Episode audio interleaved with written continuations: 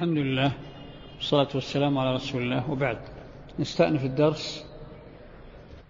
طبعا تفسير القرآن له قواعد.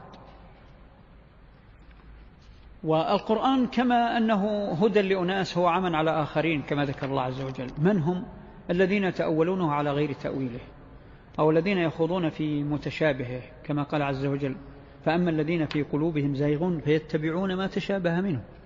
ابتغاء الفتنة وابتغاء تأويله وما يعلم تأويله إلا الله وفي قراءة صحيحة وما يعلم تأويله إلا الله والراسخون في العلم.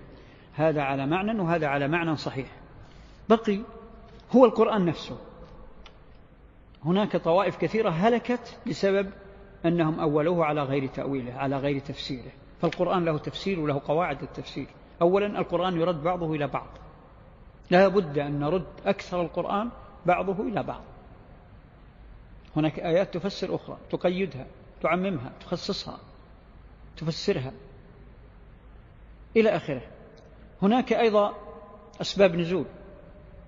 تبين كثير من الآيات. هناك سياقات للقرآن وردت متعددة. هناك قصص وردت متكررة. في كل موضع لها معاني جديدة. هناك تفسير النبي صلى الله عليه وسلم للقرآن.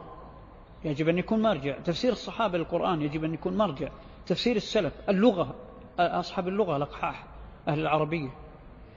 فالقرآن لابد أن يفسر على قواعد تفسيره التي ثبتت عن النبي صلى الله عليه وسلم وثبتت عن سلف الأمة.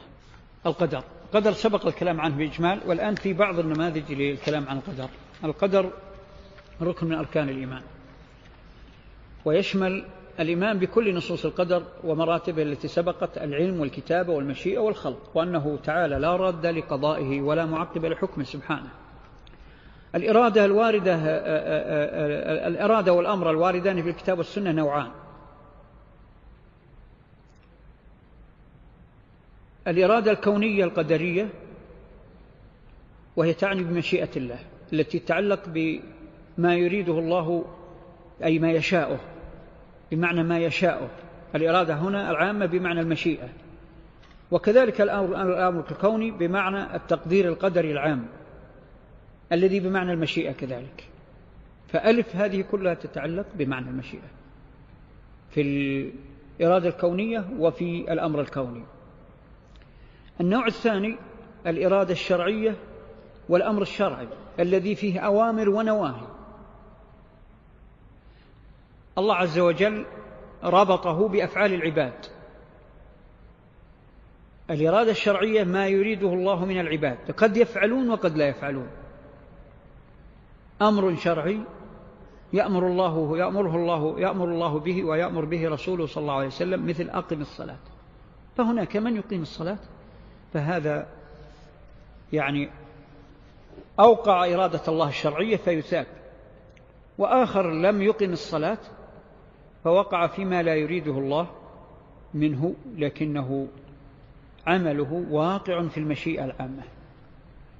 كل شيء بمشيئة الله إنما الإرادة الشرعية لم تتحقق إذا تخلف عنها العباد أو بعض العباد وتتحقق إذا فعلوها. الإرادة الشرعية أي ما يريده الله شرعا لازمه المحبة لأنه يحبه. كل ما أراده الله منا فهو يحبه وكل ما لا يريده الله منا فهو لا يحبه. الشرك والكفر والبدع والضلال والزيغ والشهوات والشبهات كلها لا يريده الله منا إذا لا يحبها لأنها إرادة شرعية وليست كونية مع أن الله قدرها كونا. وهذا سيأتي شرحه من خلال سياقين بعد ما تنتهي من القاعدة.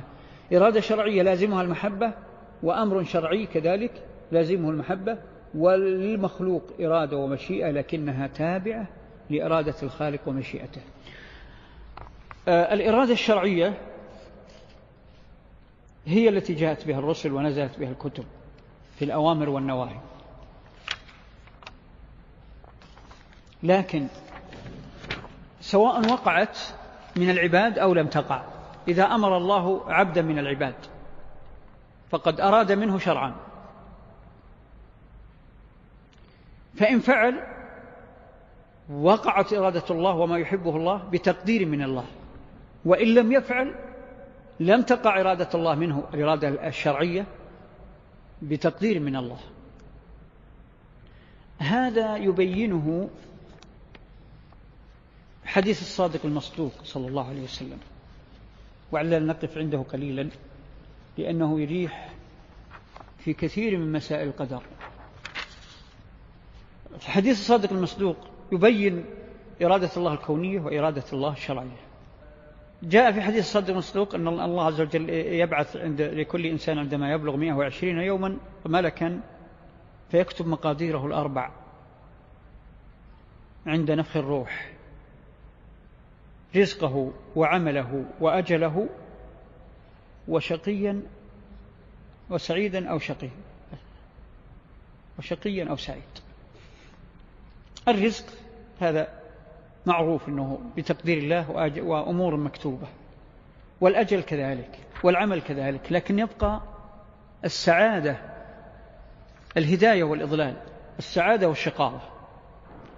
السعادة والشقاوة لم التي تقع من العباد تدخل في إرادة الله الكونية جملة وتفصيلا. أما في إرادة الله الشرعية فهي لا تدخل لله على جهة التفصيل. بمعنى أن أسباب السعادة تقع من الإنسان بتوفيق الله وبتقدير الله. وأسباب الشقاوة تقع من الإنسان بتقدير من الله وبسبب فعل الإنسان. لكن كيف؟ هذا مبني على علم الله السابق الذي هو فوق مداركنا. فالله عز وجل حينما قدر للعبد السعادة لأنه علم لأن الله سبحانه علم أن هذا الإنسان سيسلك طريق السعادة باختياره. فكتب عليه ذلك مسبقا لكن هذا العبد لا يدري. هذا سر الله في خلقه. وكتب الله الشقاوة على الآخر لأن الله علم في سابق علمه أن هذا الشقي سيسلك طريق الشقاوة اختيارا. ومبدأ ذلك على الخطين المتوازيين. أن الله عز وجل أعطانا العقول السليمة ثم أرشدها بالوحي بإرسال ببعث الأنبياء بعث الرسل وإنزال الكتب. فبين بالشرائع المفصلة طريق الحق وطريق الخير طريق السعادة. بينه الله عز وجل وأمر به وأقدر عليه ووعد عليه الوعد الحسن. وبين عن طريق الكتب المنزلة والأنبياء والشرائع بين طريق الشر ونهى عنه وأقدر العباد عليه ابتلاء وفتنة ونهاهم عن ذلك أشد النهي وتوعد عليه. ثم خلق الله عز وجل للإنسان القدرة. إنا هديناه النجدين.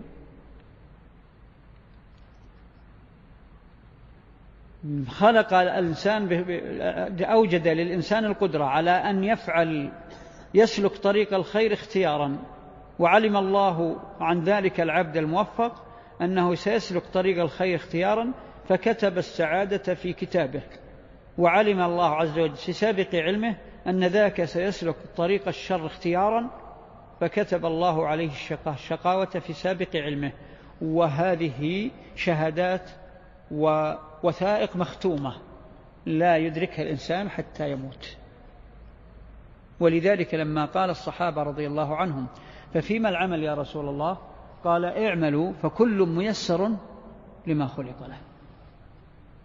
وهذا مبني على سابق علم الله ولذلك صار سر الله في خلقه. وهذا السر لا سبيل إلى كشفه إنما يبقى إدراك الإنسان أنه مختار هذا موجود. الأسباب موجودة.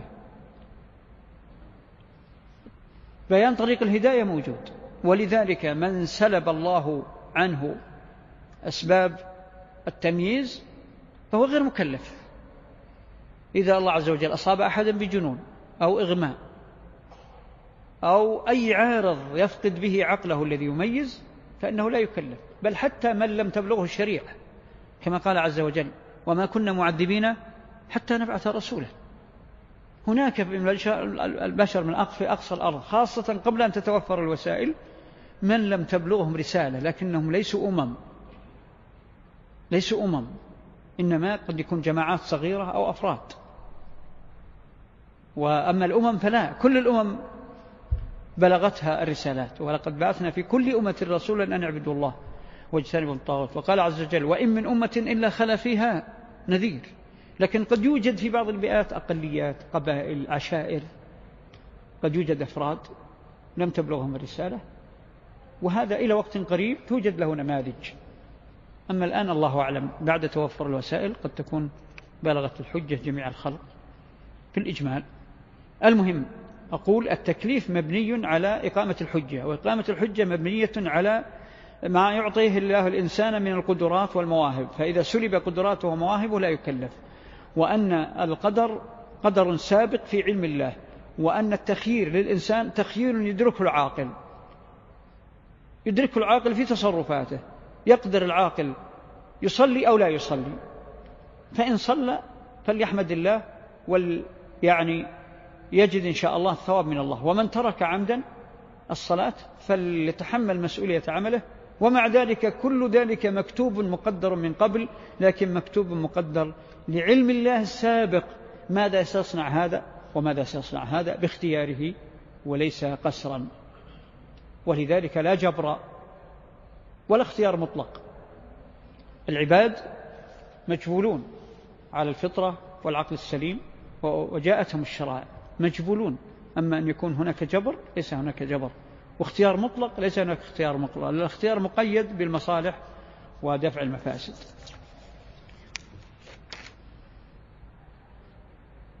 نعم. هداية العباد وإضلالهم بيد الله عز وجل آه، فمنهم من هداه الله فضلا ومنهم من حقت عليه الضلالة طبعا بسبب عمله هو والعباد وأفعالهم من مخلوقات الله تعالى الذي لا خالق سواه فالله خالق أفعال العباد وهم فاعلون لها على الحقيقة بما أعطاهم الله عز وجل من القدرة والاختيار. إثبات الحكمة في أفعال الله تعالى. كل ما يصدر عن الله عز وجل من قول أو فعل أو شرع أو حال فهو لحكمة ولا شك. مع ذلك فالأسباب لها تأثير. يعني بما أن الله عز وجل جعل بعض الخلق بالأسباب. فالله عز وجل ينبت النبات بسبب أو يعيش أو, أو يرزق الخلائق بالنباتات وما يخرج من الأرض من الخيرات. وهذا يكون غالبا بالماء والماء من المطر والمطر من السحاب. والسحاب كذلك ربما يكون من البخار من البحار. ثم ينتهي الأمر إلى أن الله عز وجل فاعل ذلك كله. فالأسباب جعلها الله عز وجل من بديع خلقه, خلقه وصنعه وهو فاعل الأسباب ومسخرها ومدبرها سبحانه. لكن هذا من بيان الإتقان بيان الإتقان إتقان فعل الله وخلقه. الله قادر على أن يخلق بكن لكنه جعل هذه الأسباب من باب العبرة وجعلها من باب الحكمة في أفعاله ليعتبر العباد. الأجل مكتوبة والأرزاق مقسومة والسعادة والشقاوة آه، مكتوبتان على الناس قبل خلقهم وهذا سبق ذكره. ثم الاحتجاج بالقدر يكون على المصائب والآلام ولا يجوز الاحتجاج به على المعايب والآثام بل يجب التوبة منها ويلام فاعلها يعني ما يصيب الإنسان من الأقدار اللي تؤلمه أو التي تسره هي نوعان. نوع لا دخل له فيه. لا دخل له فيه. إنسان مرض دون أن يتسبب في مرضه فلا يجوز نلومه.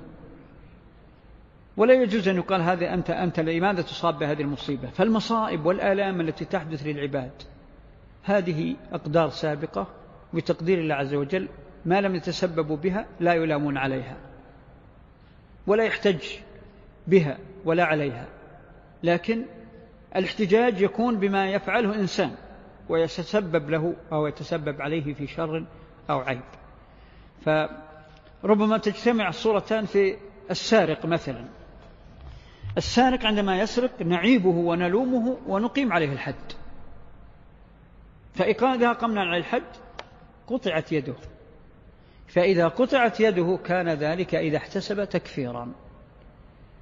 فنحن لمناه على السرقة وعاقبناه عليها. لكن المصيبة التي ترتبت على السرقة لا نعيره بها. بعد فيما بعد. لأنها أصبحت مصيبة. لما كنا في دائرة اللوم لمناه. وأقمنا عليه الحد لما توافرت عليه شروط الحد. فقطعت يده. فلما قطعت يده كانت إن شاء الله فالأصل في المسلم أنه تاب ويعني محي ذنبه بتطبيق الحد. بعد ذلك أصبح قطع اليد بالنسبة له في بدايته حد من حدود الله وفي النهاية صار مصيبة أصابته. فإذا احتج جاز الاحتجاج عليه لما سرق ولم يجز لأنه وقع في العيب والمحظور. ولم يجز تعييره على المصيبة لما وقعت وانتهت. وهذا يتمثل في احتجاج موسى وعيسى موسى وآدم حينما احتج موسى وآدم. موسى لام آدم. قال بذنبك معنى كلام أخرجتنا من الأرض. فآدم حج موسى قال أما الذنب فقد وقع واستغفرت وتبت والله عز وجل أوقع العقوبة بأن نزلت الأرض. أما وقد صار ما صار فهذا مكتوب علي من قبل. انتهى الأمر. لا يجوز أن تعيبني الآن. لأني تبت واستغفرت وتاب الله علي. فلا يكون لك علي حجة في أن تلومني على ما حدث بعدما انتهى الحدث والتوبة صارت ووقعت وقبلها الله عز وجل وعاقب على الذنب. الانقطاع عن الأسباب شرك في التوحيد. انقطاع في إلى الأسباب شرك في التوحيد. معنى بمعنى أنه إذا كان الإنسان لا لا يتصور نعمة الله عليه. ولا أن الله هو الذي يرزقه.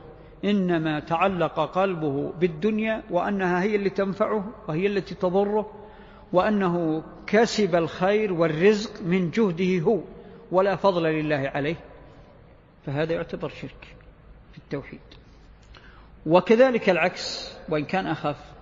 الإعراض عن بذل الأسباب أسباب الرزق وأسباب الولد وأسباب الشفاء من أعرض تماما وقال ما يكتب عليه سيكون فلا يطلب الرزق ولا يطلب العيش ولا يتسبب في يعني منافع نفسه وأولاده ودويه.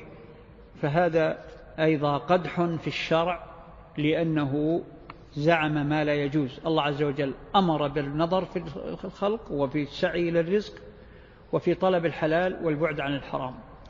وطبعا فئة الآن الفئة الثانية نادرة جدا لكن كانت تسود في بعض مراحل التاريخ. يأتي أناس يدعون أنهم لا يحتاجون إلى طلب الرزق ولا طلب العلم وأن ما كتب الله لهم يأتيهم. فنجدهم يتسولون أو يهلكون من الجوع والعطش ويزعمون أن هذا مقتضى الورع والدين وهذا ليس من الورع ولا من الدين. إنما الزهد هو البعد عن الحرام والمتشابهات.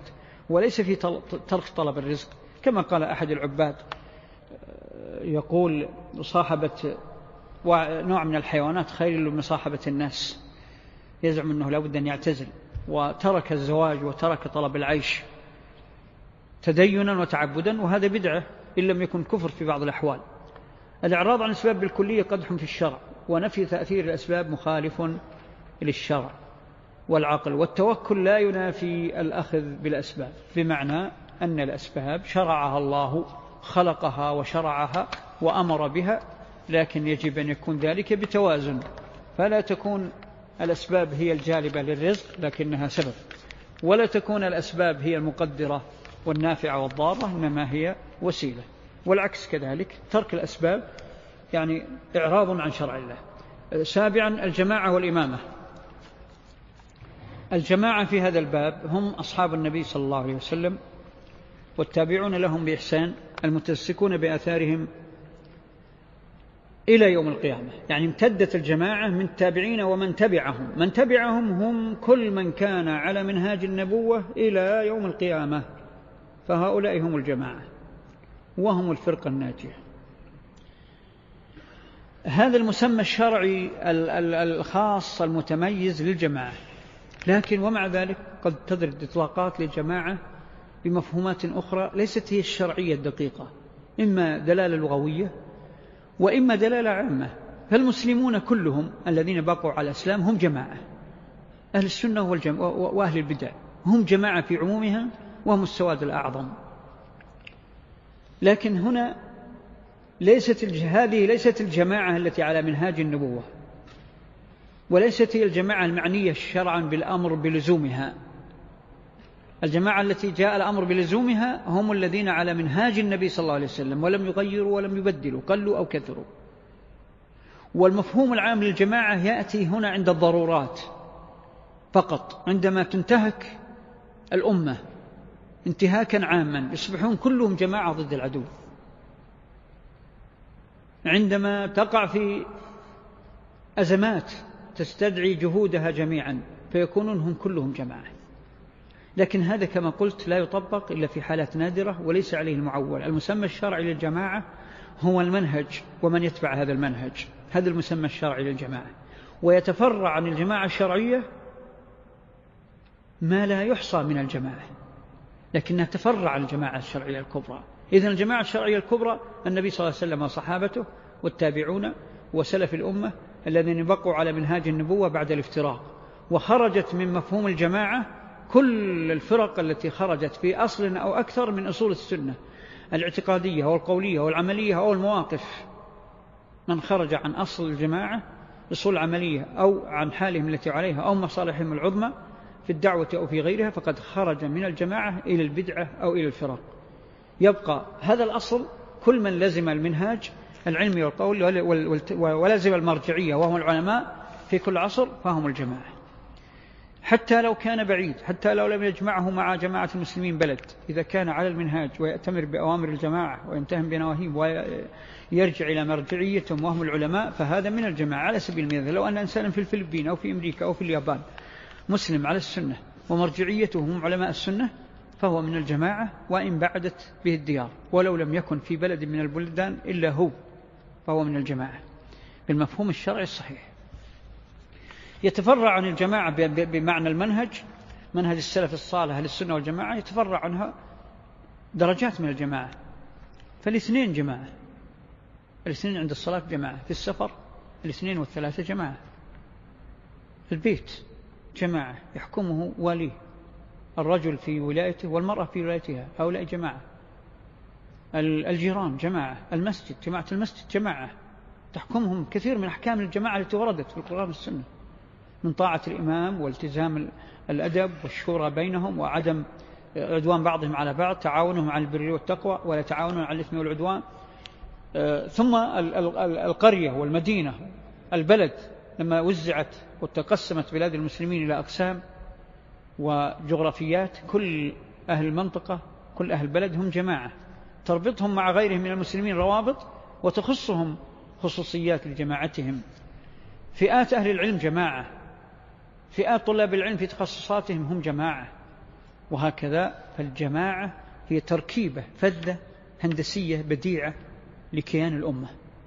ولذلك لما جهل المسلمون هذا المعنى الجماعة ومعنى الطاعة والالتزام ومعنى مراعاة مصالح الأمة ومصالح الجماعة اختلت كثير من أحوال المسلمين خاصة فيما يتعلق بالمرجعية.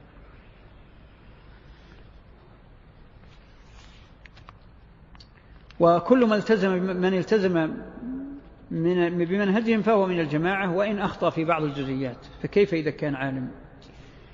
إذن الجماعة من ناحية تطبيقية تتمثل بالدرجة الأولى جماعة السنة والجماعة بقدوتها ومرجعيتها وهم العلماء وغيرهم تبع له في كل عصر لا سيما عند الأحداث والفتن. فالمرجعية والجماعة هم العلماء ثم الولاة الذين عقد الله بهم أمور أمن الأمة ومعاشها ومصالحها. أبرارا كانوا وفجارا هم كذلك رأس الجماعة بعد العلماء. ويجب الالتفاف عليهم في المكره والمنشط حفاظا على بيضة الأمة وكيانها مهما وقع منهم من المفاسد والمظالم. وكالعلماء من باب أولى. العلماء أيضا هم المرجعية حتى وإن حدث من بعضهم بعض الأخطاء والتجاوزات فهم بشر لا ليسوا معصومين ولا خير للأمة لا خير لأهل السنة والجماعة ولن يكون لهم ريح وتبقى لهم قوة وهيبة ولن ينصروا بالرعب إذا, إذا التفوا على مرجعيتهم العلماء حتى وإن لم يرضوهم علماءهم لم يرضوهم. في الأحداث الكبرى الناس لا يرضون عن العلماء إلا من عرف قدر العلماء فيعني أثبت مرجعيتهم ولو لم يحدث منهم ويصدر منهم ما يرى أنه هو الأولى أو الصواب لأنه يعرف أن الخروج عن مرجعية العلماء مشاقة للدين ومشاقة للجماعة. وفي وقتنا هذا تتجلى هذه الصورة بشكل أكبر وأكثر وأخطر أيضا وهو أنه وجدت عندنا تيارات وجدت عندنا توجهات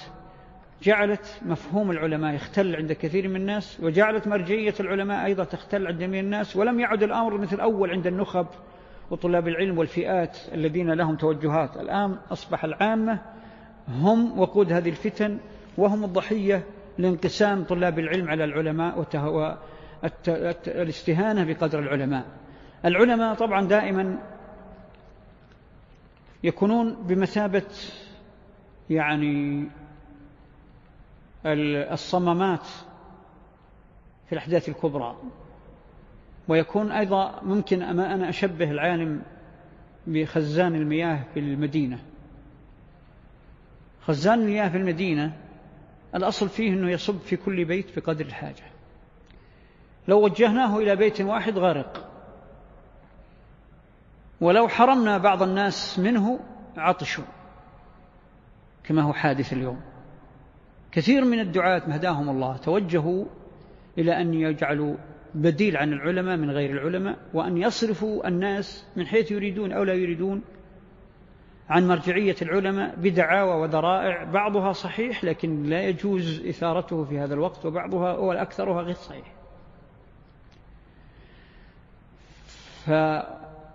فوجهوا قلوب العامة إلى غير العلماء أو شككوا في قدر العامة عند الشباب وعند العامة. شككوا في قدر العلماء عند الشباب وعند العامة فبدأت قرون الفتنة. أصبح الناس لا يطيعون علماءهم ولا يقدرونهم ولا يحترمونهم إلا إذا أفتوا بما يرضي الغوغائية أو يرضي أصحاب التوجهات. هذا لم يكن معروف في تاريخ الأمة أبدا إلا في هذه الأحداث. العلماء لهم سمتهم ولهم اجتهادهم وفي الفتن غالبا اجتهاد العلماء لا يرضي عامة الناس ولا أغلب الناس لكن في النهاية هم المرجع وهم الصواب وقد يخطئون وقد يزلون والعالم إذا أخطأ أو زل لا يجوز إسقاط مرجعيته كما يحدث من بعض المغردين أو بعض ال ال ال الراكبين الحمار الدجال. مجرد يزل العالم زلة أو لا يرضيهم وقد يكون معه الصواب. قد يكون معه الصواب. في كثير من الأحداث التي يرى بعض الناس أن للعلماء شواذ في الفتاوى والمواقف الحقيقة أن الحق مع العلماء لكن الفتنة تخفى فيها يخفى فيها وجه الحق وتدع الحليم حيران وتنقلب فيها الموازين. ويصبح الناس مع العواطف لا مع العقول ولا مع قواعد الشرع. فالعالم قد يزل أو قد يقول مقولة لا ترضي الناس؟ فنجد كثيرين يسقطون قدره ويستهينون به ويردون عليه ويهونون من شأنه عند عامة الناس وعند الشباب. طيب حتى لو أنا مثلا رأيت العالم الفلاني أخطأ وأن كلامه هذا لا يناسب في هذا العصر هل من الحكمة أني أسقط اعتباره وأرد عليه وأنقص من قدره أمام عامة الناس؟ حتى وإن أخطأ. أو من أجل أسحب بساط الجمهور ليكونوا من أعداد المغردين معي. هذه خطة على على منهج كثير من الدعاة. أذكر على سبيل المثال واحد فاضل رجل فاضل لكن تربى على المناهج الحديثة هذه التي ليست هي مناهج السلف من بعض الوجوه. عقائدهم سليمة وعلمهم طيب لكن المشكلة في المنهج يا أخوان دخلتنا مناهج خطيرة تعزل العلماء عن العامة وعن الشباب فهذا خطير في النهاية. سينقسم الناس على دعاة يعدون بالمئات فمن يتبع الناس؟ لكن الأصل في أهل الفطرة السليمة العوام والشباب اللي توهم ما بعد جيروا الاتجاهات والتحزبات الأصل أنهم يحترمون العلماء إلا إذا جاءت مثل هذه التوجهات التي تحرف الناس عن علمائهم. أذكر واحد قرأت له وسمعت له مقطع جيد حقيقة في حول قضية المرأة. لكن قدم لهذا المقطع بإسقاط ذمم العلماء وقيمة العلماء. إذن وش استفدنا؟ ماذا استفدنا؟ تكلم عن قضية المرأة كلام جيد. لكن قدمه بتحطيم لقيمة العلماء. وكان العلماء ساكتون لا يهمهم أمر الأمة لا ينكرون منكر كأنهم باعوا دينهم بدنياهم. طيب يا أخوان اتقوا الله. في دينكم في أنفسكم قبل العلماء الله عز وجل يعوضهم. خير. وكل ما يحدث عليهم من الناس هو في ميزان حسناتهم. هؤلاء الذين يسبون العلماء أو يسقطونهم أو يتنقصونهم أو يعاملونهم بمكيالين يقولون نعم ثم يصفعونهم باليد الأخرى. هؤلاء كلهم يصبون حسناتهم يصلون ويصومون ويتصدقون ويعلمون العلم ويدعون إلى الله ويأمرون بالمعروف وينهون المنكر ويهدون حسناتهم للعلماء. العلماء ما يضرهم ذلك لكن نحن المتضررون نحن المجتمع نحن الأمة نحن أهل السنة والجماعة نحن الذين نتضرر بهذه المناهج التي تعزل الأجيال والعامة عن علمائها التي تقدح في ذمم العلماء التي تتسلط عليهم التي إذا حدث من العالم ما لا يرضيهم أو حدث من العالم زلة تسلطوا عليه بالإسقاط. هل هذا منهج يرضاه الله ويرضاه رسوله صلى الله عليه وسلم؟ هل هذا منهج السلف يا أخوان؟ أسألكم بالله.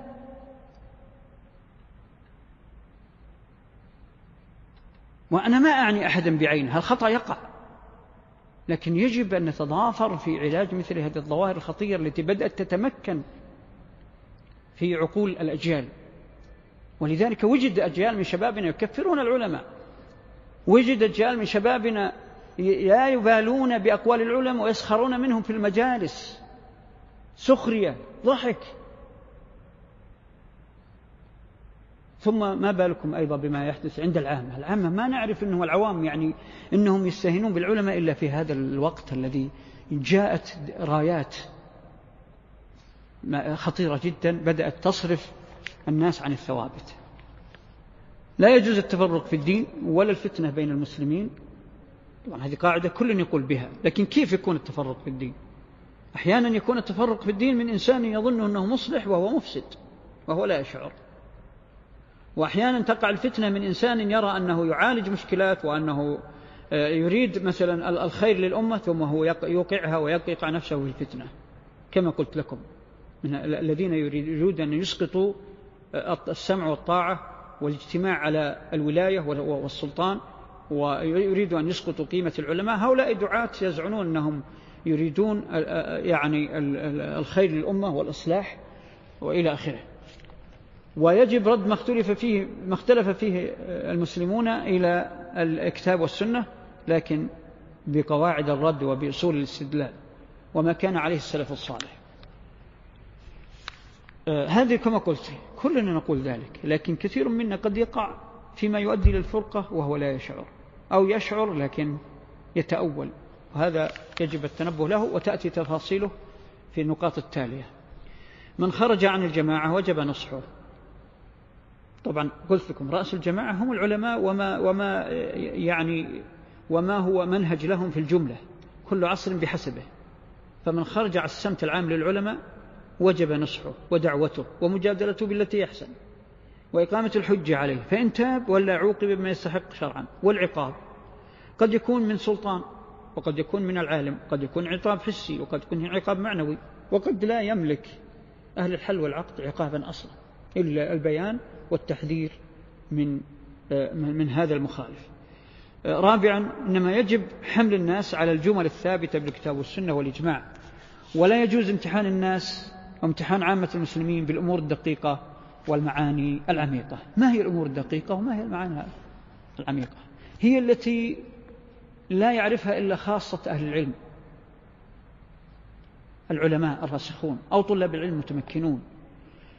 في أشياء من العلوم الشرعية والقواعد والأحداث والأحكام والمواقف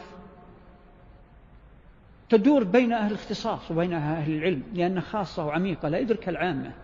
حتى وإن كانت ثوابت من ثوابت الدين. يجب أن لا يمتحن الناس بها. مرت عندنا موجة أيام بعض يعني الصحوة الأولى من بعض المتعجلين أنهم بدوا يمتحنون الناس في أشياء ما هم يدركونها. مثلا إذا جلس بجنب واحد حتى أحيانا عند انتظار الطبيب أو المطار أو يقول له أين الله؟ المسكين هذا ما يدري إيش يقول. أو يقول كلام غلط. لأنه ما عرف عرف هذا الأمر ولا درسه ولا يدري إيش مغزى السؤال. إما يرتجف ويجلس المسكين محتار ولا يجاوب جوابا أحيانا يوقعه في مشكلة أعظم. أو يسأله عن الرؤية ماذا تقول في الرؤية؟ أي رؤية؟ رؤية القمر في رمضان. ما يدري شو عن الرؤية. وبعض الناس أيضا وهو أعظم وأكثر عموم فتنة. يمتحن الآخرين بالأشخاص. ماذا تقول في الكاتب الفلاني؟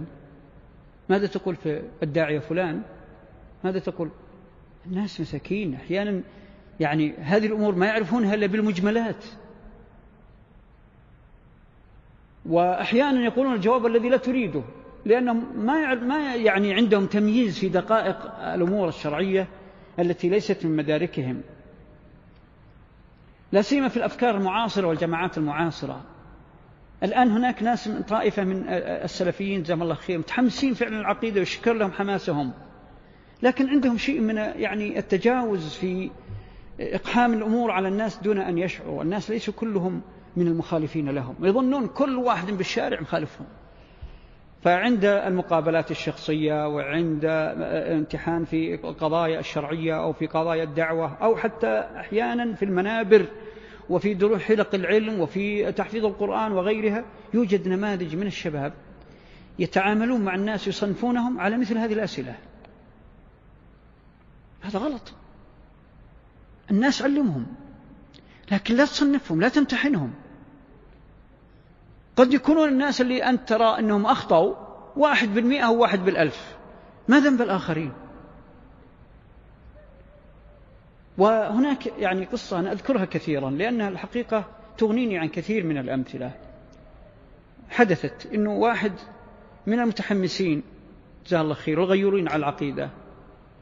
يعني يرى أن أحد الدعاة المشاهير مخالف لمنهج السلف. فرقع على المنبر وخطب الخطبة في ذلك الشخص. فيه وفيه وقال وقال ذلكم الضال المبتدع. قد يكون حق وقد يكون باطل. أنا من لست هنا أقوم كلامه. لكن الحاضرين منهم يقولون لي اللي رووا القصة أن هذا المسجد كان في يعني يعني في طرف مدينة من المدن وفي عمالة ومناطق صناعية وفي بعض رجال الأعمال يخرجون لهذا المنتزه يعني يرتاحون فيخرجون لهذا الجامع يصلون فيه. أخلاط المصلين أكثرهم لا يدري من من يعني أو يدرون لكن أيضا ما عندهم تمييز في هذه الأمور. فيقول الراوي لما انتهى من الصلاة كان أحد رجال الأعمال اللي قدامه ما ملك نفسه. قام وضربه بالعقال ضربا مبرحا وقال نسأل الله لا يعافيك ولا يجزيك خير. إحنا جايين هنا نصحح قلوبنا. وأنت إذا كان بينك وبين هذا الداعية مشكلة روح له انصحه. إيش دخلنا فيك أنت وياه؟ إحنا جينا نبغى قال الله قال رسوله نبغى تعلمنا ديننا. إحنا تعبنا من أمور الحياة والدنيا. جايين نصلي الجمعة نريد موعظة نريد فائدة.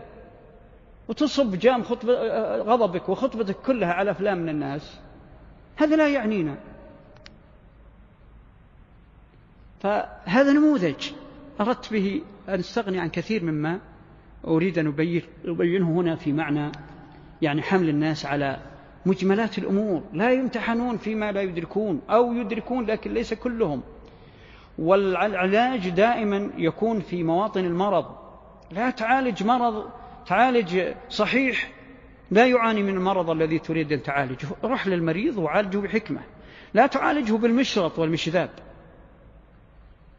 لا بد من أخذ الناس بشيء من الرفق والهدوء. ولذلك مثل هذه الأمور أنا فتن فيها من لا, من لا تعنيه. هذه الأمور فتن فيها من لا تعنيه. ما بين منتصر للرأي أو للرأي الآخر الناس حتى العامة والشباب الصغار أن يفتلوا والله أخواني وجدت العجب مما يبكي في الجامعات وفي المدارس من تنافر الشباب في هي قضايا هي خلافية. وبعضهم في قاعة من قاعات الجامعة أنا درستها يقولون لي والله لا يسلم بعضنا على بعض. إيش ذنبهم هؤلاء؟ تصب عليهم يعني توجهاتك وأفكارك تجاه الآخرين. اصبر حتى يكبرون وهم يحكمون. يجينا شباب والله يبكون بكاء وفي شباب انتكسوا وما أكثرهم. قال إذا كان هذا هو التدين وهذا هو الدين شذب بالخلق حش بالناس فأنا ما أبغى هذا الدين أرجع لدين الفطرة والله يتولاني. فأنا ربما أكون بالغت لكن الرائد لا يكذب أهله. وأنا أتكلم عن ظواهر موجودة. وتزداد ولا علاج لها إلا بالتنبيه عليها. آه، ثم الأصل في جميع المسلمين سلامة القصد. هذا فرع عما سبق والمعتقد حتى يظهر خلاف ذلك. والأصل حمل كلامهم أي المسلمين على المحمل الحسن. ومن ظهر عناده يعني بعد ما تتبين وتتثبت من ظهر عناده وسوء قصده فلا يجوز التكلف التأويلات له. إذا قر بنفسه بالخطأ ما تروح تعتذر له. لكن أن تحكم بدون تثبت وأن تحمل الكلام على أسوأ المحامل نعم يريد كذا أكيد أنه يقصد كذا. يا أخي اتق الله لا تتكلم في المقاصد حتى تسمع من أخيك أو تقيم عليه الحجة وربما يهديه الله على يدك. فالأصل في كلام المسلمين لا سيما في بلاد السنة في مثل هذه البلاد طلاب العلم والدعاة والصالحين والآمرين بالمعروف والنهي المنكر وعموم المسلمين في في البلاد السنة الأصل في تصرفاتهم السلامة والأصل في أقوالهم أن نحملها على أحسن محمل. إذا كانت تحتمل وجهين ما نحملها على الأسوأ حتى وإن وجدت بعض القرائن حتى نتثبت. وإذا تثبتنا لا نشهر وإذا تثبتنا ناخذ الأمر بالنصف والرفق والإشفاق. أما ما يحدث من بعض دعاتنا وبعض شبابنا هداهم الله. وإن كانوا قلة لكن معظم النار من مستصغر الشرر ما يحدث من هذا الصلف وحمل الكلام على أسوأ المحامل وتصنيف الناس على أمور عمت بها البلوى. عمت بها البلوى.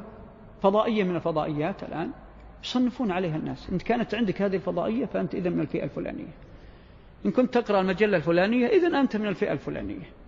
إذا كنت قلت كذا حضرت المجلس الفلاني جلست مع فلان تكلمت بالعبارة الفلانية هذه لا تعرف إلا عن الجماعة الأخرى التي كذا وكذا. هذا موجود. تصنيف للخلق وتوزيع يكادون يوزعون للجنة والنار الآن. يكادون. ولوازم قولهم لوازم تصنيفاتهم هي توزيع على الجنة والنار الصحيح. وكل ذلك أو أغلب ذلك مبني على قرائن عامة وعلى ظنون وعلى أوهام وعلى محامل. ثم نفرض أنه كثير من الناس وقع في مثل هذه الأخطاء.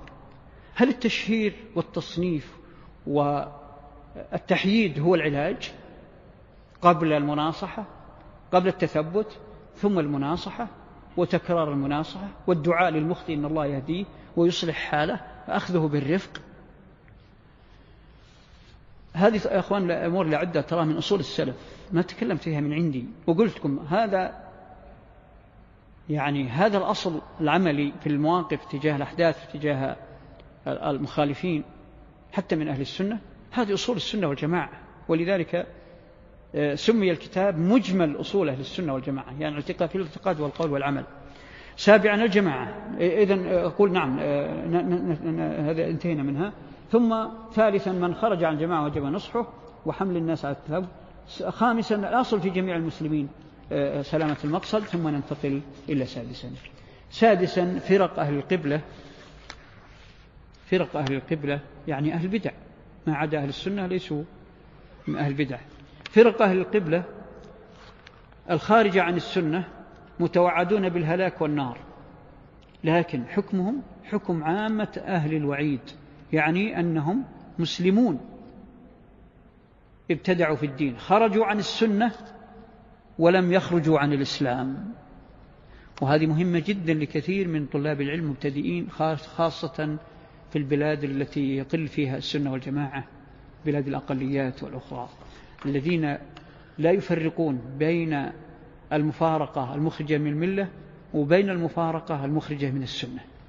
فرق أهل القبلة الذين لا يزالوا يسمون مسلمين من الخوارج والشيعة وليس الباطنية الرافضة من الخوارج والشيعة والمرجئة والقدرية وكل هؤلاء هم من فرق المسلمين لكنهم متوعدون بالهلاك وحكمهم حكم عامة أهل الوعيد يعني مثل آكل الربا ومثل الزاني مثل السارق من أهل الوعيد لكن أعظم الكبائر البدع. إلا من كان منهم كافرا في الباطن هذا ما ندري من هو لكن نقول إذا كان أحد منهم كافر في الباطن فلا شك أن هذا لا نعتبره من فرق أهل القبلة وأمره إلى الله ولا نعرف هذا لا نعرفه بعينه. أو كان خلافه في أصول العقيدة التي تجمع عليها السلام إذا خرج عن أصل مجمع عليه بدون تأول خروجه يؤدي مبني على الإنكار والعناد فهذا قد يخرج من الملة وحكم ذلك أمر مرد ذلك إلى العلماء الراسخين. ليس إلى كل فرد مسلم ولا إلى كل طالب علم. والفرق الفارقة عن الإسلام حتى وإن ادعت الإسلام كفار في الجملة وحكمهم حكم المرتدين. قلنا في الجملة لأنه قد ينتمي إليهم عامي يصلي ويصوم ولا يعرف كفريات جماعته فهذا يستثنى لكنه يستثنى بفرده. لا في الأصل. الأصل والحكم على المنهج. سابعا الجمعة والجماعة من أعظم شعائر الإسلام الظاهرة والصلاة خلف مستور الحال من المسلمين صحيحة وتركها بدعوى الجهالة جهالة حاله بدعة. يعني بمعنى يجب أن تقيم الجمعة وأن تصلي مع الجماعة في أي بلاد المسلمين ولا تتردد إلا إذا تبين لك يقينا أن هناك أمر يخل بالصلاة كأن يكون الإمام مرتكب كفر صريح وأنت تعلم ذلك وقامت عليه الحجة وتبين حكمه. فمن هنا قد يعني تتنوي الانفصال في الصلاة أو تعيدها لكن ما تترك الجماعة ما داموا مسلمين. إذا كان كلهم لا قدر الله من فئة خارجة عن الإسلام فلا تصلي معهم الجمعة ولا الجماعة. لكن غالب الأحوال يكونون أهل بدع سواء جمعة أو جماعة أو يكون أهل السنة هذا ما هو محل نقاش. من تردد في الصلاة خلف أهل السنة وإن كان يجهل حالهم لكنهم في بيئة سنية فهذا مبتدع. لكن الكلام على من كان في بيئات مخلطة أو غالب أهلها البدع فتصلي معهم الجمعة وتصلي معهم الجماعة وإن كانوا أهل بدعة ولا تعيد الصلاة وإذا وجدت أفضل منهم فيجب أن تصلي مع الأفضل ما لم يكن في ذلك مفسدة أو شقاق. وإذا ابتليت وصليت ضرورة في مكان تخشى على نفسك صليت الجمعة والجماعة مع من لا تصح صلاتهم فتصلي ظاهرا ثم تعيد الصلاة. هذه حالات نادرة قد يقع فيها المسلم للضرورة. مستور الحال هو الذي لا تعلم عنه. مثلا أنت في الطريق في سفر وقفت على جانب الطريق ووجدت مسجد فلا تفتش عن الإمام من هو. الأصل فيه السلام وتصلي خلفه خاصة في بلاد السنة. وكذلك إذا كان في بلاد بدع ليس فيها شركيات صريحة وظاهرة وعامة. تركها بدعوى جهالة الإمام هذه بدعة وغالبا تكون نوع من الوسواس أو الغلو في الدين. ولا تجوز الصلاة خلف من يظهر البدعة إذا وجد ما هو أفضل منه وإذا صليت صحت أو الفجور من المسلمين مع إمكانها مع خلف غيره وفي وإذا وإن وقعت صحت. يعني حتى لو كان مبتدع أو فاسق أو فاجر أو والي من الظالمين من الظلمة إذا صلى تصلي خلفه ولا تعيد. ويأسم فاعلها إذا إلا إذا قصد دفع مفسدة أعظم. بمعنى أنك إذا وجدت مسجد صاحب سنة ومسجد صاحب بدعة وأنت مخير. فلا يجوز أن تختار الصلاة في صاحب عند صاحب البدعة. وإن صحت صلاتك. لأن هذا تكثير سواد البدع وأيضا إخلال بحقوق السنة. هذه قواعد يعني معروفة. متى يرجح هذا ومتى يرجح هذا هذا مبني على المصلحة ودفع المفسدة. ومن حكم بكفره جزما فلا تصح الصلاة خلفه وإن وقعت اضطرارا تعاد. الإمامة الكبرى الإمامة الكبرى اللي هي السلطان والخليفة والملك والرئيس والأمير تثبت بعدة طرق. الطرق الأولى بالإجماع وهذا نادر في التاريخ. والثاني ببيعة ذوي الحل والعقد. يعني ذوي الحل والعقد أصحاب القوة والكيان من العلماء والأمراء والرؤساء وشيوخ القبائل وأهل الرأي والمشورة النافذون حتى وإن كانوا من تجار وعسكريين أو غيرهم. أصحاب النفوذ والمرجعية في البلد إذا بايعوا سلطانا وجبت طاعته برا كان أو فاجرا. وكذلك من تغلب يعني تصارع سلاطين فغلب أحدهم وتمكن من الدولة فلا بد من بيعته. وإن كان الذي قبله هو صاحب الحق. لأن العبرة بالنهاية لا بالبداية. في البداية إذا جاء أحد ينازع السلطان حتى لو كان السلطان ظالم وفاجر وفاسق فإنه يدفع الآخر وإن كان صالحا وإن كان أصلح. أما إذا تمكن أحدهما فلا بد أن يبايع. ومن تغلب حتى اجتمعت عليه الكلمة وجبت طاعته بالمعروف ومناصحته وحرم الخروج عليه إلا إذا ظهر منه الكفر البواح الذي فيه من الله برهان. هناك صورة هي الحقيقة داخلة في مسألة بيع ذوي الحل والعقد وهي صورة الولاية للعهد من قبل الحاكم كما حدثت في عهد الصحابة رضي الله عنهم من معاوية رضي الله عنه. فقد عهد بالخلافة لابنه يزيد وبايعه الصحابة بولاية العهد فهذا بيعته الحل والعقد. وإن كان ذلك لم يكن بالاختيار ولا بالرضا.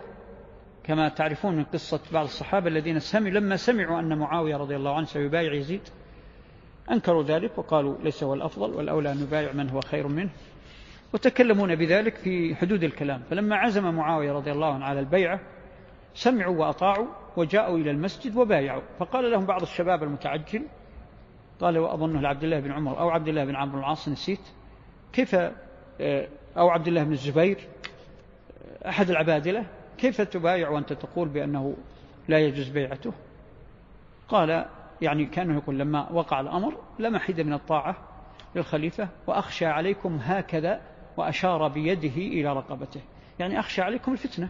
لما عزم أمير المؤمنين خلاص. لو كان بالاختيار والشورى قلنا يبايع غير زي يزيد بن معاوية. لما لما خرج الأمر عن خيارنا وشورنا وعزم الخليفة على آه، آه، مبايعة فلان ولي العهد فلا محيد لنا عن ذلك خوفا من الشقاق والفتنة وانفلات الأمن. كذلك الصلاة والحج والجهاد واجبة مع أئمة المسلمين وإن جاروا. آه، الحادي عشر يحرم القتال بين المسلمين على الدنيا أو الحمية الجاهلية. وهو من أكبر الكبائر وإنما يجوز قتال أهل البدعة والبغي. طبعا إذا استوجب الأمر ذلك أهل البدعة أول شيء يعالجون بالحكمة وبالحوار والمناقشة والبجادلة بالتي أحسن وكذلك البغاة من المكفرة وغيرهم. هؤلاء يناقشون فإذا بغوا وكان لابد من قتالهم فيقاتلون. وأشباههم كل من خرج عن الطاعة وأخل بالأمن لأي ذريعة من الذرائع دعوة الإصلاح أو دعوة الجهاد أو أي دعوة إذا استهدف الأمن آه، فإنه لا بد من قتاله. إذا لم يكن دفعهم بأقل من ذلك إذا كان دفعهم بالتخويف بالسجن قبل القتل إذا كان دفعهم بالحوار فيجب بذل الوسائل السلمية. فإذا لم يكن بد وظهر استهدافهم للأمن والقتل والخروج على الأمن الطاعة فلا فإنه يدفع شرهم بالقتل. الثاني عشر الصحابة كلهم كرام عدول كلهم الكرام كلهم عدول وهم أفضل الأمة. الشهادة لهم بالإيمان والفضل أصل قطعي لأن الله زكاهم وزكاهم رسوله صلى الله عليه وسلم. وذلك معلوم من الدين بالضرورة ومحبتهم دين وأيمان وبغضهم كفر ونفاق. مع الكف عما شجر بينهم لأنهم ابتلوا ونجحوا في الابتلاء. لما تبينت لهم وجوه الفتنة تركوها وحكموا بما رأوا أنه الصواب. وترك الخوض فيه يعني فيما شجر بينهم مما يقدح في قدرهم لأنه اجتهدوا ومنهم المخطئ ومنهم المصيب ولكل منهم أجر أو أجرين. وأفضلهم أبو بكر ثم عمر ثم عثمان ثم علي وهم الخلفاء الراشدون. وتثبت الخلافة خلافة كل, كل منهم بحسب ترتيبهم. يعني أبو بكر لا شك بقواطع النصوص أنه الأفضل ثم عمر ثم عثمان ثم علي. وهذا باستقراء النصوص. ولذلك لما جاءت مسألة المفاضلة بين بين الخلفاء الراشدين في عهد عثمان وفي عهد علي كتكلم الناس في هذه الأمور. أيهما أفضل؟ والذين أحدثوا هذه آه، يعني الظاهرة هم المتشيعة. سواء كانوا شيعة أو رافضة أو. فلما يعني جاءت المفاضلة خاصة بين أبي بين عثمان وعلي أيهما أفضل؟ استقرأ الصحابة النصوص وبدأوا يبحثون عنها ويبحثون عن رواتها.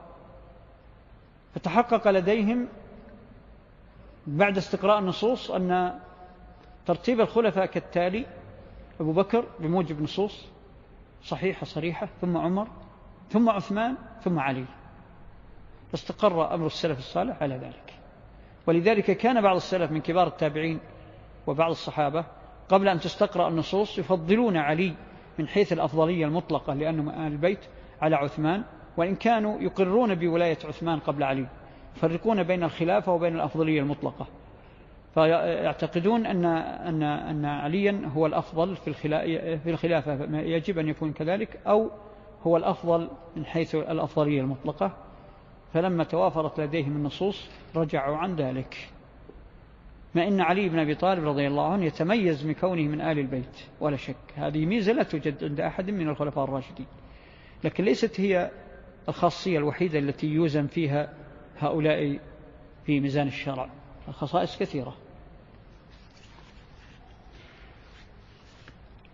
الثالث عشر ومن الدين محبة آل رسول الله صلى الله عليه وسلم وأهل بيته وتوليهم وتعظيم قدر أزواجه أمهات المؤمنين ومعرفة فضلهن ومحبة أئمة السلف وعلماء السنة والتابعين لهم بإحسان ومجانبة أهل الأهواء والبدع والافتراق. طبعا هذه المحبة لأن لهم حقوقا خاصة أهل البيت إذا تساوى المؤمنون في الفضل العام فآل البيت منهم أولى من غيرهم في كل شيء في المحبة والولاء وفي التقدير والاحترام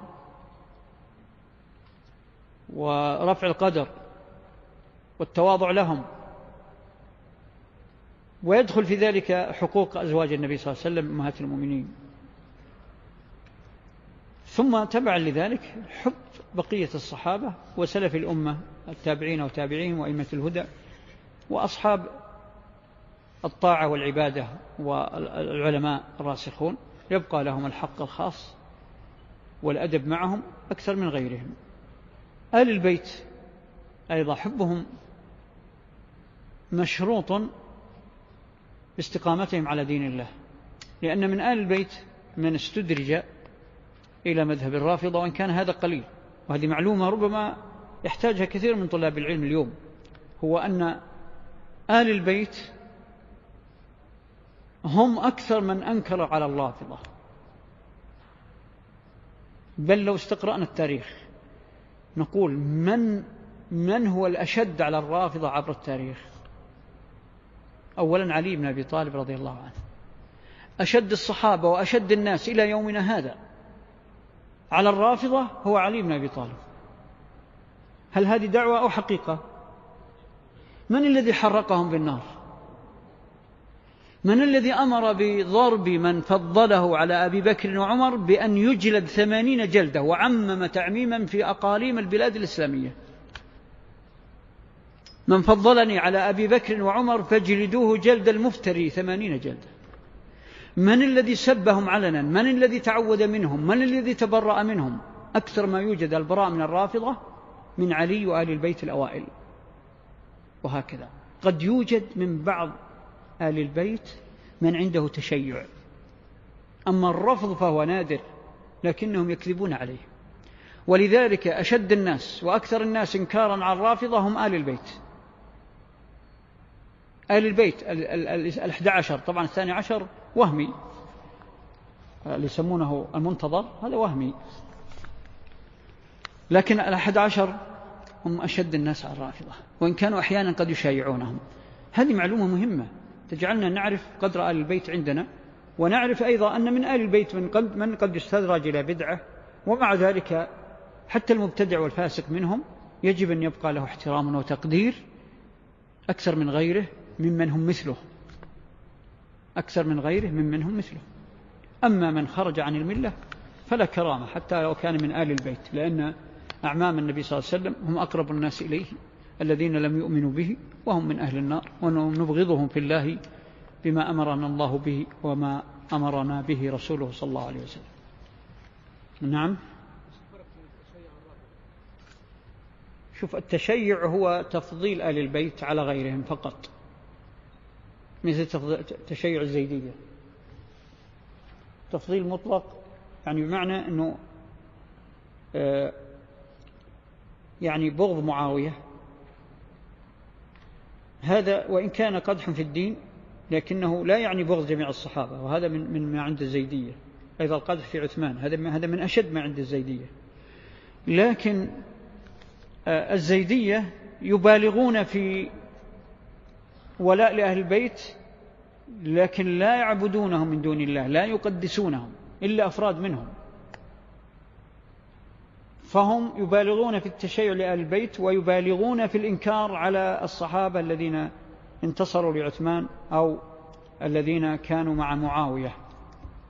فإذا الزيدية يبالغون يبالغون مبالغة في حقوق أهل البيت ويبالغون أيضا في يعني الموقف أو النصب العداء أو نصب البغض لبعض أهل السنة والجماعة من الصحابة وغيرهم.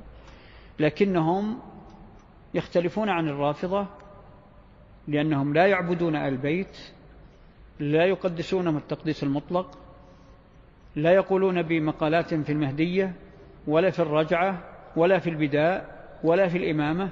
يختلفون عنه اختلاف كبير. يجتمعون معهم في بعض قضايا الإمامة التي ليست كفرية. فالزيدية فرقة. من فرق المسلمين بالغت في التشيع بينما الرافضة لا دين آخر. الجهاد في سبيل الله ذروة سنام الإسلام وهو ماض إلى قيام الساعة. آه، الجهاد لا ينقطع ومن دعا أنه ينقطع خاصة في هذا الوقت فقد أخل بثوابت الدين.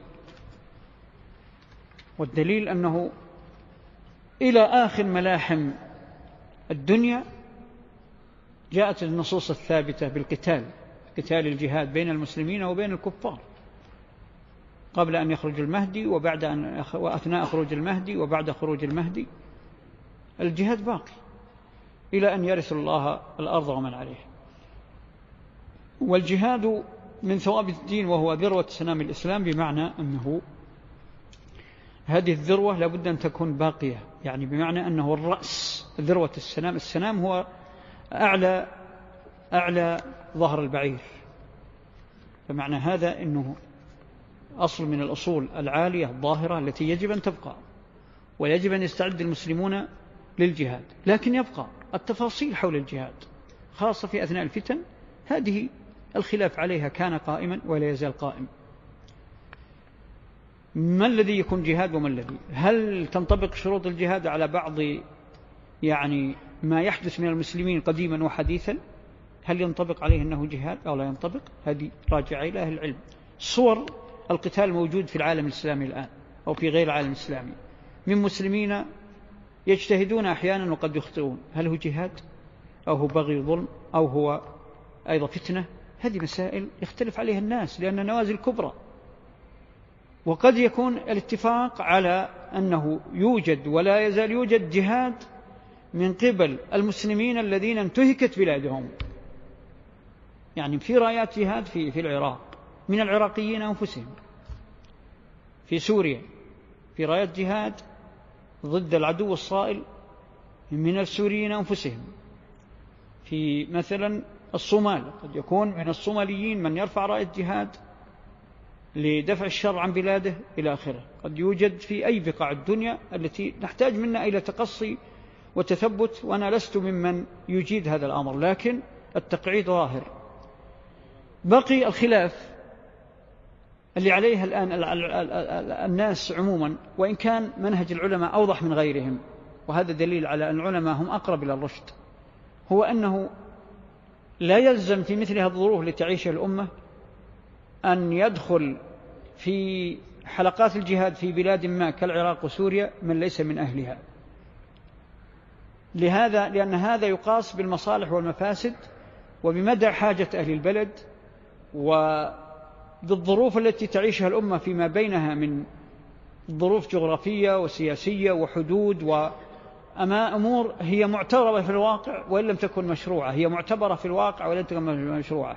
ما المآلات التي تترتب على مثل بعض التصرفات التي تسمى جهاد وأحيانا هي أقرب إلى الفساد في الأرض منها إلى الجهاد؟ هل يعني مآلاتها درست هل نظر إلى درء المفاسد المقدم على جلب المصالح؟ هل هذه مسائل تبقى محل خلاف؟ ولا تزال محل خلاف. وأرى مناهج علمائنا الكبار أقرب إلى الرشد والصواب في تطبيق القواعد الكبرى. والنظر في المآلات البعيدة مناهج علمائنا لا تزال أقرب إلى الصواب. ولا شك لكن يبقى التفاصيل هم يختلفون عليها التفاصيل. لكن في الإجمال. ومع ذلك يبقى الجهاد باقي. وبقاؤه لا يعني أن يكون حلقات متصلة لا تفتر أبدا. قد يفتر الجهاد لسباب ترجع إلى وضع المسلمين إلى ظروفهم. سنة سنتين عشر عشرين. لكن يبقى إعداد طائفة من المسلمين من الجهاد إعدادهم للجهاد جهاد. إيمانهم بالجهاد جهاد. فيبقى المسائل ذي مسائل دقيقة يجب أن تحرر على مناهج العلماء. ولذلك أرى ونصيحتي للحاضرين والمستمعين والمشاهدين أنه ما يدور من سجالات من علمائنا أو من دعاتنا أو غيرهم تجاه هذه القضايا يجب ألا نقف منه المواقف الحدية. لا سيما فتاوى العلماء وبياناتهم التي تحالف قد تخالف السائد عند الناس. يجب أن نأخذها على أنها اجتهادات أرادوا بها وجه الله. ولا نتهم ذممهم ولا نتهم ذياتهم. وربما يكون ربما يكون قولهم هو الصواب ونحن لا ندري. وأنا عندي على ذلك شواهد. في أحداث سبقت أيام فتنة جهيمان فتنة الخليج الأولى فتنة الخليج الثانية وأيام الصرقع والتصعيد من عام 1412 إلى 16 كان أكثر العلماء في بياناتهم وفتاواهم ضد التيار وتبين أن مواقفهم هي الحق. واسألوا الكبار اللي كانوا في ذلك الوقت شباب متحمسين اسألوا الكثيرين منهم حينما استبصروا. وكان ذلك الوقت مواقف العلماء ممقوتة وكأنهم دراويش لا يفهمون شيء. وكأن العلماء لا يفقهون الواقع. أنا أقول لكم أسألكم بالله علماءنا المشاهير الآن هم معزولون عن الواقع. هم في كهوف في غرف مظلمة. هل هم معزولون عن الواقع؟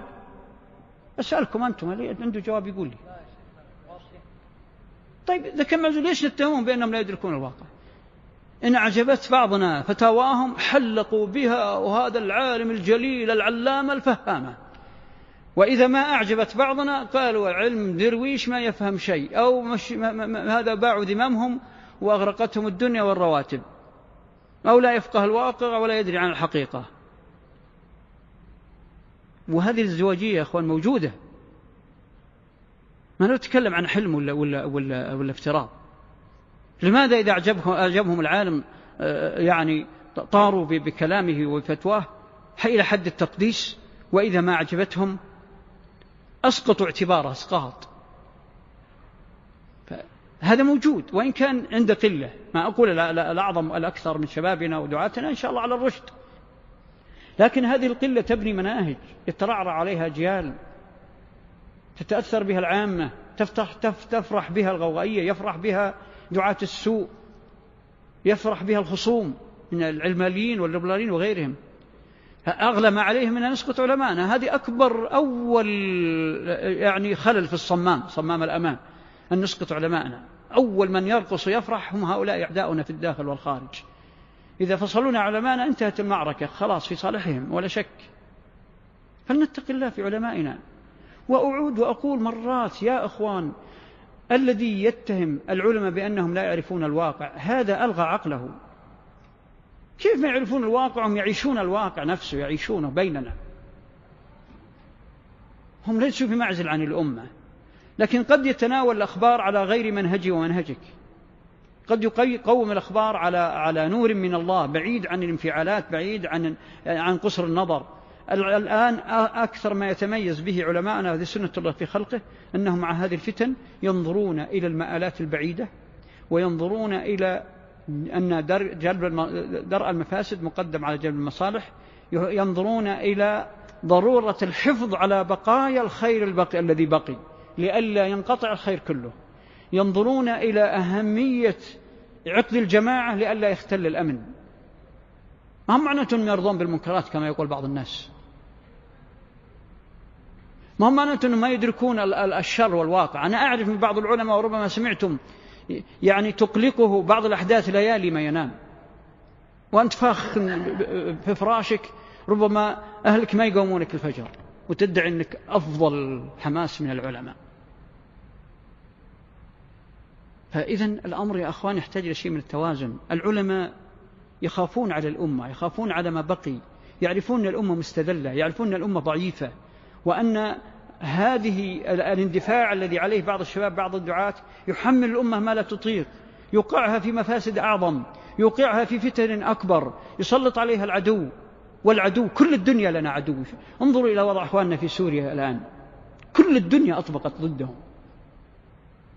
كل الدنيا حتى بعض المسلمين من حولهم حتى بعض الدول التي تجمعهم معها إن صح, إن صح التعبير كونهم عربية أو كونهم مسلمين. فإذا العلماء ينظرون إلى مآلات ينظرون إلى قواعد ينظرون إلى تجاربهم عبر أربعين وخمسين سنة وستين وسبعين عاشوها. ما هي المسألة بهالسهولة؟ والله نقول العالم ذا ترك الجادة نعم قد يخطئ وقد يزل. أنا ما أقول أنهم معصومون. لكن كيف نتعامل مع ما يصدر من العلماء؟ لابد من التوازن والحكمة وحسن الظن وبعد النظر. لابد من اعتبار المصالح درء المفاسد. لابد حتى لو كان كلام العلماء لا يعجبنا أو بعضهم لا يعجبنا يجب أن لا نشهر بهم ولا نسقط اعتبارهم لأن أول ما يتضرر نحن. لا هم هم ما يضرهم ذلك أجرهم على الله. وهذا يا أخوان مما يجب أن نتواصى به في ضبط الناس. ترك منهج التهيج غير الرشيد. تعليم الناس دينهم. نعم الغيرة مطلوبة لكن بانضباط. الانكار المنكرات مطلوب لكن بانضباط. النعايش أو أمراض الأمة يعني ندرك جراحها هذا واجب علينا ما هو محل خيار. لكن كيف نتصرف تجاه الأحداث؟ ما الذي يجب أن نعمله؟ ما هي المآلات تصرفاتنا وأقوالنا وأفعالنا؟ لابد يكون عندنا بعد نظر نحسب للكلمة حسابها وللحركة حسابها وللموقف حسابه.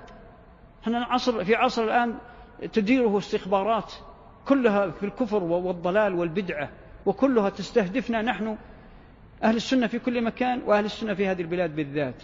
فأي تصرف يحسب علينا سيتخذ ذريعة لإنهاك ما بقي عندنا من بقايا العزة. والله أعلم. ونسأل الله الجميع التوفيق والسداد وصلى الله وسلم وبارك على نبينا محمد وآله وصحبه أجمعين.